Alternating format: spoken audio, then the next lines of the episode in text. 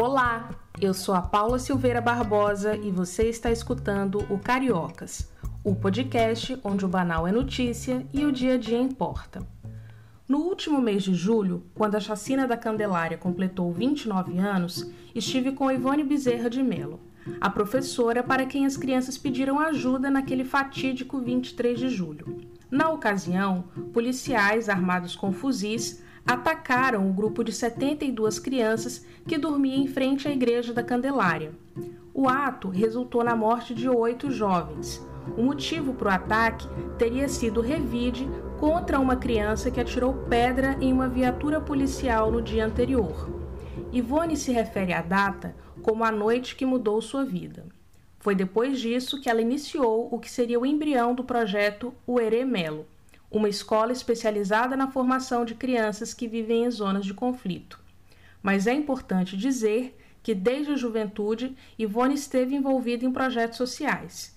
E quando o assunto são crianças em situação de vulnerabilidade, ela já tem 40 anos de atuação. Eu entrei na universidade, aqui, Universidade do Brasil, e, e me inscrevi no projeto Rondon. Aí foi a primeira grande mudança, né? Porque eu fui para é, o Ceará, perto, uma cidadezinha perto de Aracati, e eu vi uma outra realidade, uma pobreza que eu não conhecia no Rio de Janeiro, que era um outro tipo de pobreza, que não era bem a pobreza das favelas aqui, né? Que na época não se chamavam comunidades ainda. É, mas era, era, um, era um outro tipo de pobreza e eu fiquei assim, dizendo, puxa, isso é um Brasil também, né? Então dá aquela, aquele sentimento a você de um pertencimento ao seu país, quando você vai conhecendo outras coisas, né? E ali aconteceu um fato, tinha um menino chamado Bibi, e eu fiquei muito, eu adorava criança, eu fiquei muito junto desse menino, e um dia ele me chamou e disse, minha mãe quer falar com você. Tinha um bebezinho, né, numa casa de taipa, pobre. E ela disse: é, a senhora pode dizer se ele vai morrer? Porque eu só tenho essa vela. Aquilo ali, sabe, nos meus 17 para 18 anos, eu fiquei muito impactada com aquilo. Eu disse: olha, eu não sei, né? É, mas de qualquer maneira, eu falei para ela: acenda a vela. Se você fizer uma oração e tal, quem sabe, né? Não, o bebezinho morreu. Ali é que eu decidi que nunca na minha vida, é, não importa o que eu fizesse, ou o que eu, enfim, da minha vida como seria, eu sempre ajudaria uma criança. Tempos depois, Ivone conseguiu uma bolsa para estudar na França. Lá, ela atuou na alfabetização de filhos de imigrantes que viviam no subúrbio de Paris. Nesse período, ela estudou filologia e linguística e também esteve em cinco países africanos, alfabetizando crianças e estudando o ensino local. Tudo isso a preparou para o que ela encontraria ao retornar ao Brasil. Bom, aí eu me separo, né? fiquei 13 anos casada, e eu retorno para o Brasil em 82. Aí cheguei aqui com três crianças, né, com três filhos, e tive que trabalhar. Né? E eu, eu fui trabalhar num banco, num banco espanhol. É, tinha um representante, eu era assistente dele e tal. Mas eu passava pelas ruas e naquela época tinha muita criança de rua. E eu disse: sabe o que eu vou fazer? Eu vou, eu vou ajudar esses, essas crianças. Aí comecei a me aproximar dos grupos. Né? Primeiro um grupo de Copacabana, no Posto 6, depois um grupo de meninas na Constante Ramos, depois um grupo de Madureira, Meyer, e por último o grupo da Candelária. Eram mais ou menos umas cento e poucas crianças todos os dias. Eu saí do trabalho, eu ia para casa, dava o jantar para os meus filhos, fazia tudo que tinha que fazer, pô, picava a mula para a rua. E foi extraordinário, porque foi na rua com esses. Eu falei, o que, o que eu vou fazer com essas crianças na rua? Engraçado é que todos os grupos sempre me recebiam muito bem. Aí as pessoas perguntam, mas por que isso? Olha, eu não sei dizer para você. Eu acho que é a maneira como você olha. Quando eu dou as, as minhas capacitações para professores, eu digo: o olhar é muito importante. Você ganha uma criança, você ensina uma criança com afeto. Você não precisa nem abraçar, você só precisa olhar. E eu acho que quando eu chegava na rua, que eu olhava para aqueles meninos, o meu olhar, a minha postura, eu não sei explicar para você, fazia com que todos imediatamente me aceitassem. Eu nunca tive problema. Então eu comecei a pensar o que eu ia fazer com eles, além de levar pão com manteiga e mortadela. Aí eu resolvi criar uma escola sem portas nem janelas. Aí as pessoas diziam, você é maluca, essas crianças não vão aprender nunca. Eu digo, vão aprender sim. Aí eu comecei a a bolar essa pedagogia que eu tenho hoje uhum. na rua. Eu disse, primeiro eu vou entender quais são, o que, que impede essas crianças de aprenderem, né? Então, e o que, que impede? Eu vi as histórias deles, quase todas muito parecidas, né? As meninas abusadas, os meninos também abusados, é, as famílias expulsas da favela, eles expulsos de casa, principalmente os meninos homossexuais, né? Que tinham que fugir de casa com 10 anos, senão morriam. Eu, eu preciso dizer a você, já naquela época, não é uma coisa de hoje. Tá? Então eu comecei a entender as histórias e comecei a entender por que aqueles meninos não podiam aprender. Porque eles não tinham pré-conhecimentos, porque eles não foram estimulados durante toda a infância, porque as meninas trabalhavam que nem umas mouras dentro de casa. É, a, a maioria, naquela época, não frequentava escola nenhuma porque não tinha políticas públicas para as crianças na rua, porque não tinha abrigos. Abrigos começaram depois da Candelária. Então eu comecei a entender aquele universo. Alguns eu visitei as favelas onde tinham as famílias, a maioria não queria, mas tinha, tinha um que eu fui no morro lá perto de Madureira, onde a família vivia no, eh, debaixo de uma laje, era um negócio assim de um metro e meio de altura. Eu fiquei muito impressionada com aquilo. Então aquele menino estava muito melhor na rua, com certeza. Bem, eu comecei a entender as histórias, é, comecei a fazer algum, alguns exercícios com eles, etc., desenhos e tal. E aí eu criei a Escola Sem Portas nem Janelas. Isso em que ano? 82. 82 mesmo. É, 82 mesmo. Eu comecei um outro trabalho. Né? As pessoas me olhavam, as pessoas xingavam. Você não tem noção que a gente passava na rua. Né? Mulher maluca, mulher maluca, vai te catar, sua isso, aquilo, olha, né? Eu ali com, com as crianças, com caderno, lápis, lápis de cor e tal. E uma coisa interessante foi que a Glória Maria da Globo é, tinha um programa da Globo que chamava Solidariedade. Então eles entrevistavam pessoas que prestavam solidariedade.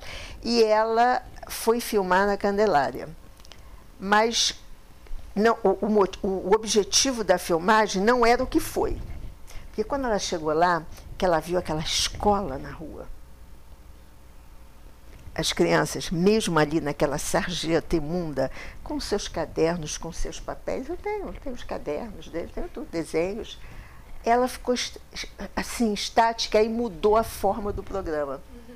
Sabe? Chegou lá com uma proposta, e a realidade, e a realidade era outra. Sim, porque o, o, o que, que as pessoas falavam? falavam né? Primeiro, que eu fui. É, não interessava se eu tinha diploma, se eu tinha estudado, não interessava nada. O que interessava é que era uma socialite que estava querendo aparecer. Isso foi constante na mídia. Antes da Candelária, porque ninguém me conhecia, né? Mas depois foi isso. Não adianta dizer que você era formada, que você era isso, foi aquilo. Não interessava a mídia. A mídia estava interessando, que era uma socialite, né? Que fazia um trabalho caritativo na rua. Eu não fazia trabalho caritativo nenhum. Eu mesmo na rua queria formar aquelas crianças. Eu queria fazer com que eles tivessem é, naquele momento na rua, mas que, que, que, aquilo ali seria uma passagem. Uhum. Essa era a minha ideia, né? E Agora, interessante isso. Ficou... Na cabeça do brasileiro, você não pode fazer nada por altruísmo. Você tem que ter um, segundas intenções né, segundo as intenções que você quer aparecer, ainda mais você né, vivendo numa classe mais alta. Porque a classe mais alta, o que, que ela faz? Ela acha lindo você fazer caridade né? você ser religiosa, fazer caridade, você gostar das criancinhas, mas isso não é o meu propósito. Eu não faço caridade nenhuma. Eu quero mudar a cabeça dessas pessoas para que eles possam ser cidadãos brasileiros com todos os direitos que lhes são negados. É isso que eu faço, mais nada. Sou simples assim, entendeu? Mas não é isso que está na cabeça. Você tem que ser caridosa, rezar o terço, não sei o que. Isso nunca passou na minha cabeça, entendeu? Até porque eu não sou religiosa. E fazer caridade é uma coisa que faz a gente se sentir bem consigo mesmo, né? Assim, é, fiz a minha parte, só que não necessariamente você constrói condições para que aquela realidade deixe de existir, né? É uma coisa que só alimenta o seu próprio ego. Aquilo que eu pensei na rua. Eu estou ajudando, levo lá uh, o pão com mortadela, mas isso é suficiente para aquele pessoal na rua é, se desenvolva? Não. Então é isso que eu penso até hoje. É suficiente? Não. é bom, as crianças têm que comer, mas não é isso. Mas isso nunca foi entendido, porque se você pertence a uma classe mais alta, você não pode querer que mude, porque tá bom para você. Por que, que todos os, o, o, o, os pretos do Brasil têm que ser formados, etc. Para quê? Você vai estragar a sua vida, você não vai ter mais empregados domésticos ou sei lá o quê. Lembra a confusão que criou quando a Benedita fez é uma confusão do cão, né? Então, é assim, são coisas culturais brasileiras e muitas coisas ainda do tempo da Casa Grande Senzala, porque a sociedade é formada assim, e agora piorou, porque agora tem as bolhas. Mas, de qualquer maneira, vamos voltar lá atrás. Depois que eu casei de novo, Aí eu, eu não trabalhei mais, eu me dediquei exclusivamente às crianças. Ele foi um homem que sempre entendeu, ele nunca me cerceou, deixava sair de noite para a rua. Então eu nunca tive problema com isso. É, com os meus maridos não, já estou no terceiro, é a mesma coisa, porque eu fiquei viúva, né? Eu não, não casaria nunca com um homem que me cerceasse. Uhum. Jamais, né? Bom, então essa foi a evolução. Aí aconteceu a, aí aconteceu a Candelária, onde eu fiquei conhecida, e a Candelária foi interessante, porque ela provocou duas, ela provocou um, uma raiva na sociedade, né, que eu tivesse exposto, porque eu expus mesmo é, a ferida brasileira no que diz respeito às suas crianças, né? Quer dizer, as pessoas começaram a ver as crianças na rua de uma outra ótica, de um lado, então você teve toda uma sociedade contra, queria que eu morresse igual, e você teve do outro lado uma certa inveja de um outro segmento né? Porque de repente eu, eu, eu virei assim uma pessoa em todas as mídias, falando, etc e tal. É, então eu fiquei numa encruzilhada. Por exemplo, eu sou católica? Sou, fui criada católica, mas o, o arcebispo lá disse que não me recebia. Por exemplo. Né? Podia dizer, não, vem uma benção, sei lá, qualquer coisa desse jeito. Não. Então você tinha, naquela época eu tive todas as portas fechadas. De um lado, e do outro lado, que provocou muita inveja em muitas organizações, né? porque faziam um trabalho ou similar ou parecido e nunca tinham tido a exposição que eu tive, mas é que eu dizia a eles: olha, vocês podem reclamar, pode xingar, pode fazer o que vocês quiserem. Quem estava lá era eu. Dois pontos, saudações. Antes de continuar a entrevista, um dado que ajuda a entender a ferida brasileira a que se refere Ivone.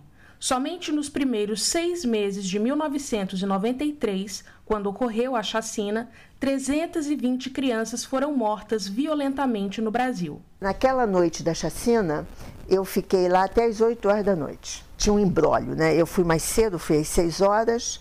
E, e, e, teve uma, uma manifestação da CUT contra não sei o quê, tinha muita polícia e tal, e eh, prenderam um menino que nem era do grupo, era mais velho, né, mas que estava com cola. Quando os outros viram esse menino ser preso, atiraram pedras no carro da polícia. Isso foi mais ou menos umas seis e meia, sete horas da noite. Eu estava lá e tentei resolver, resolver aquela situação. E, uh, e aí organizei os meninos e dei, eu dava sempre uma moeda para três. Se acontece alguma coisa, hoje foi um negócio meio tenso aqui, vocês me telefonam. Aí eu fui para casa, jantei com a família e tal, e eu não fui dormir. Eu fiquei vestida, vendo televisão, o marido foi para a cama, os filhos foram, eu não fui. E eu fiquei lá. E quando foi mais ou menos 15 para meia-noite, veio o primeiro telefonema do Bocão. Tia, vem, estão matando a gente. Aí veio o segundo, veio o terceiro. Aí, imediatamente peguei o meu carro, Aí quando eu olhei no contador, estava quase sem gasolina. Falei, caramba, esqueci a carteira em casa, aí feito uma doida. Aí parei num posto de gasolina e disse, moço, olha, aconteceu isso, isso, põe 10 reais de gasolina, depois eu venho e lhe pago, mas eu tenho que chegar na Candelária. Aí cheguei lá, o que eu fiz foi organizar as crianças, né, constatar tudo o que tinha acontecido, não tinha ninguém ainda lá, e organizei as crianças à minha volta, como você viu na foto, todos a um certo momento dormiram, aí começou a chegar as pessoas, imprensa, aquela coisa toda, pé, pé, pé, pé, ninguém sabia quem eu era. Eu quieta ali. Às três horas da manhã chegou o rabecão para levar os corpos. Aí todo mundo foi embora e eu fiquei lá com as crianças sozinha. Não teve socorro? Nada. Fiquei lá sozinha. Eu podia ter voltado, podia ter me matado, matado o resto das crianças, podia ter acontecido várias coisas naquele momento. Quando foi seis da manhã, eu disse, caramba, eu estou aqui desde a noite com essas crianças que dormiam na minha volta, o que, que eu vou fazer? Aí eu falei, olha, eu vou fazer o seguinte, eu vou levar vocês em grupos no meu carro para a primeira DP, uhum. na Praça Mauá. Aí eu fiz aquele transporte várias vezes, aí quando eu cheguei lá, quando as crianças estavam lá, aí apareceu política, apareceu todo mundo. Né? Aí eu falei claramente para todos, olha aqui, para com essa palhaçada, porque enquanto essas 72 crianças estavam na rua, nenhum de vocês chegou perto para ajudar. E olha que eu fui à prefeitura, eu fui a vários lugares pedir ajuda, porque eu sabia que um grupo tão grande ia provocar alguma hora algum problema. Você não estava segura quando voltou para casa? Mas eu acho que se não fosse naquele dia, ia ser no outro. Porque ali, é, naquela época, tinha muito esquadrão da morte nos batalhões. Tanto que houve a Candelária e logo depois Brigada Geral, que era o, era o quinto batalhão, e depois foi o nono batalhão. E se matava à vontade. Só que era um, dois, de repente foi oito aqui e vinte e poucos ali. Então, as chacinas começaram a acontecer, né? Pois é. Aí você falou recentemente no seu texto de memória que essa foi a noite que mudou sua vida. Por que, que mudou minha vida? Porque eu penso da seguinte maneira, sabe? Eu acho que se as coisas acontecem, tem que ter um motivo, né? E quando eu estava ali com aquelas crianças, eu dizia, por que eu? Né? Primeiro, por que eu, né? É, é, então, já que eu estou, já que aconteceu, é, é um caminho que me foi traçado. Porque a mim que eles chamaram, eu que estava ali, né? Então eu disse, olha, isso aqui é uma promessa que eu vou fazer diante dos mortos e para aqueles vivos, que a partir de agora a vida vai ter que mudar e eu vou ter que continuar esse trabalho de uma outra maneira. Eu, eu, eu nem pensava no projeto ERE ainda, continuar de outra maneira. E você não teve medo, não teve receio, até pelo fato de você também ter família, ter três filhos e tudo mais? Nunca pensei nisso, sabia? Até eu nunca pensei nisso, realmente eu nunca pensei nisso. Eu acho que aquilo era uma coisa que aconteceu na minha vida e que eu que eu tinha que levar a cabo aquele trabalho que eu comecei, mas eu fui sequestrada pela polícia.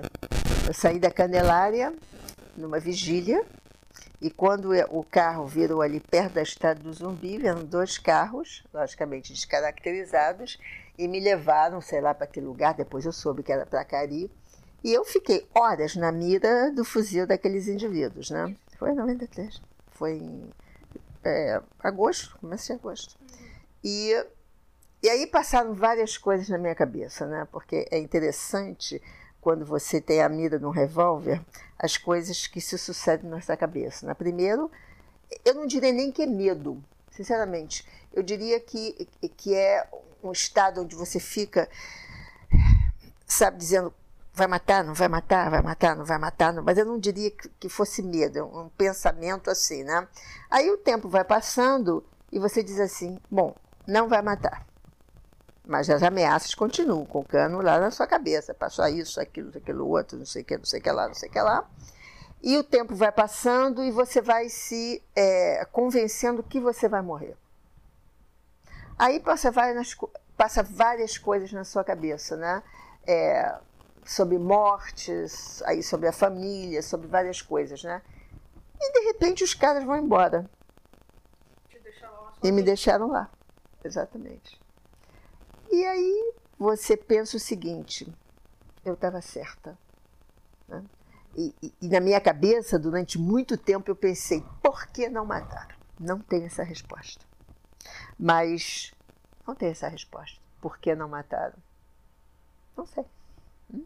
Aí você, aí você pode ir lá para o espiritual. Não era minha hora, não sei o que, não sei o que lá, não sei. Eu nunca vou responder por que, que não mataram?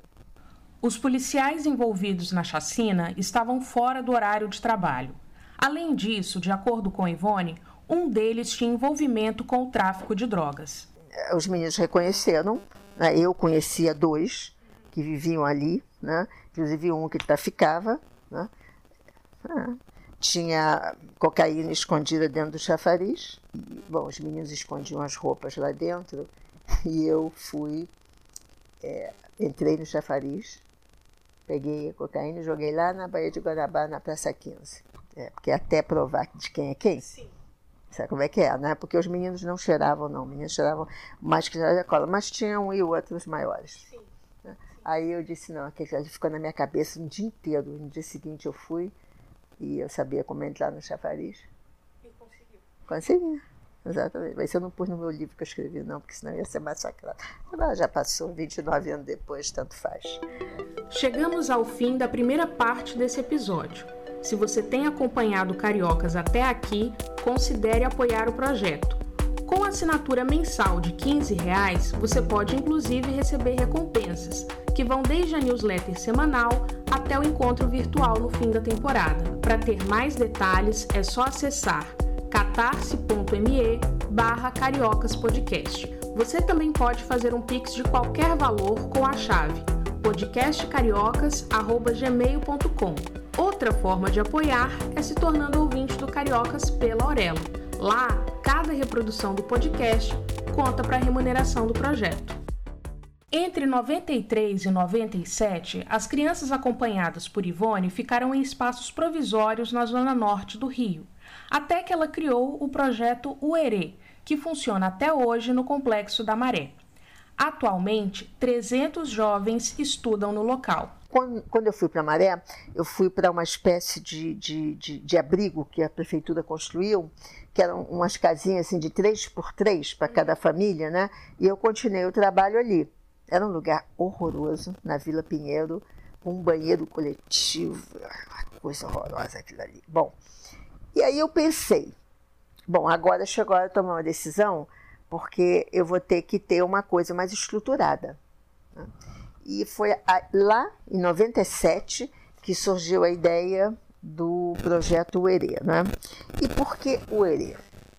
Porque é, as minhas crianças são afrodescendentes. Elas têm que saber das suas origens, que é uma lei brasileira. Então, elas têm que ter orgulho. Eu não posso ter um nome, ou seria um nome indígena, ou seria um nome em Yorubá. Eu escolhi Yorubá porque Ere, ele é criança e ele é também entidade, ele é anjo. Aí, Ere, tinha muita coisa chamada Ere. Então, eu, eu acrescentei o U, Ur, que é uma palavra hebraica muito antiga, e aí ficou foneticamente muito melhor, ficou o Ere.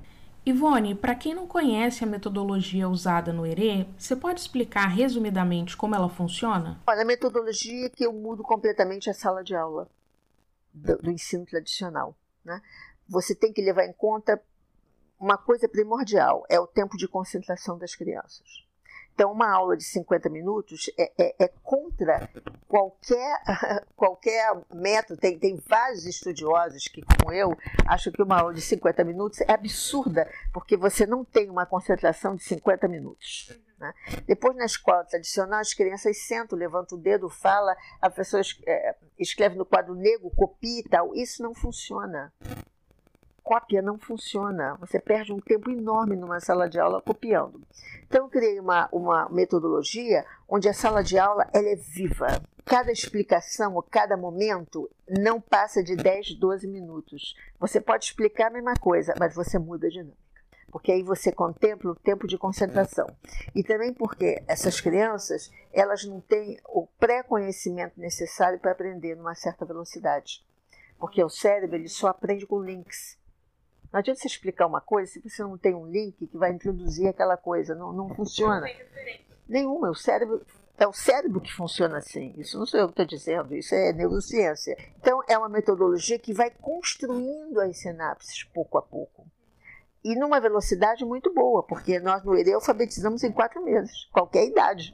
Sim, porque você tem a pedagogia, ela é principalmente baseada num tempo de exercícios orais. Antes da criança pegar no lápis, ela já aprende oralmente. Quando ela pega no lápis, ela já sabe o que, que é, porque você escreve o que você sabe, né? Então você tem alunos copistas, copiam maravilhosamente, não entende nada. Então a escrita é depois, o aprendizado oral é primeiro. Então você muda um pouco a maneira como eu vejo a escola. Ivone, você vê alguma mudança no cenário social da época em que o ERE foi criado até hoje? Vou dizer uma coisa para você. Eu recebo as mesmas crianças com os mesmos problemas que eu recebia 24 horas atrás. Infelizmente, eu tenho que dizer isso. Eu recebo crianças com 12 anos analfabetas, crianças que não conseguem aprender por, por várias razões e as estratégias não, não se fazem. Crianças com os mesmos traumas. No centro das comunidades, nada mudou. As mesmas incursões das polícias, os mesmos tiroteios de facções, polícias e tal, sempre foram mais ou menos 70 dias por ano. Tá? Então, eu vejo muito pouca evolução no tratamento dessas crianças, nos serviços apresentados e na compreensão da sociedade do que é uma comunidade. Eu não vejo diferença nenhuma. E o nível de pobreza. O nível de pobreza hoje é o mesmo de quando eu fundei o ERE, com o pessoal que veio da rua. É o censo do ERE, quem ganha mais é assim, e são, não são muitos, é um salário mínimo. Eu vejo uma mudança, um acirramento de uma aporofobia, que é horror a pobre, que se criou na sociedade brasileira. Todas as culpas do que acontece é sempre dos pobres, dos pretos, dos periféricos, entendeu? Qualquer menino é, preto que usa um boné é marginal. Em termos de violência causada por agentes de Estado, o cenário não é menos desolador. Nos últimos 15 meses, sob o comando do governador Cláudio Castro, o estado do Rio registrou três das operações policiais mais letais da história, com 70 mortos. Esses dados, divulgados pelo grupo de pesquisa Geni da UF, mostram que há muito trabalho a ser feito. Por isso, mesmo com 75 anos, Ivone diz que não pensa em parar de trabalhar. Se eu puder, estiver bem, eu vou fazer. Eu vou dar aula, eu nunca saio de sala de aula. Criada apenas pela mãe, Ivone diz que veio dela o seu estímulo para projetos sociais. No livro em que conta sobre o Herê, Ivone retoma o que sua mãe sempre lhe dizia. Cito: Desde que se nasce, começa a luta pela sobrevivência. E quando você equilibra a sua luta, tem que lutar pelos outros. É sua obrigação, como ser humano, ajudar seu país. Use sua mente, seu cérebro, seu conhecimento e passe suas experiências positivas àqueles que não tiveram sua sorte. Com isso, a gente está quase encerrando o episódio. Mas antes, lembro vocês que o Carioca está no Instagram, no Twitter e no Telegram. Em todas essas mídias é só buscar cariocaspodcast. Assim, a gente fica em contato enquanto o próximo episódio não chega. E não esqueçam de avaliar o podcast no seu tocador preferido. Com isso, você ajuda a aumentar a visibilidade do Cariocas. Até a próxima! Com produção e roteiro de Paula Silveira Barbosa, edição de áudio de Isabô Saldanha e identidade visual de Thaís Esmeraldo, esse foi o Cariocas.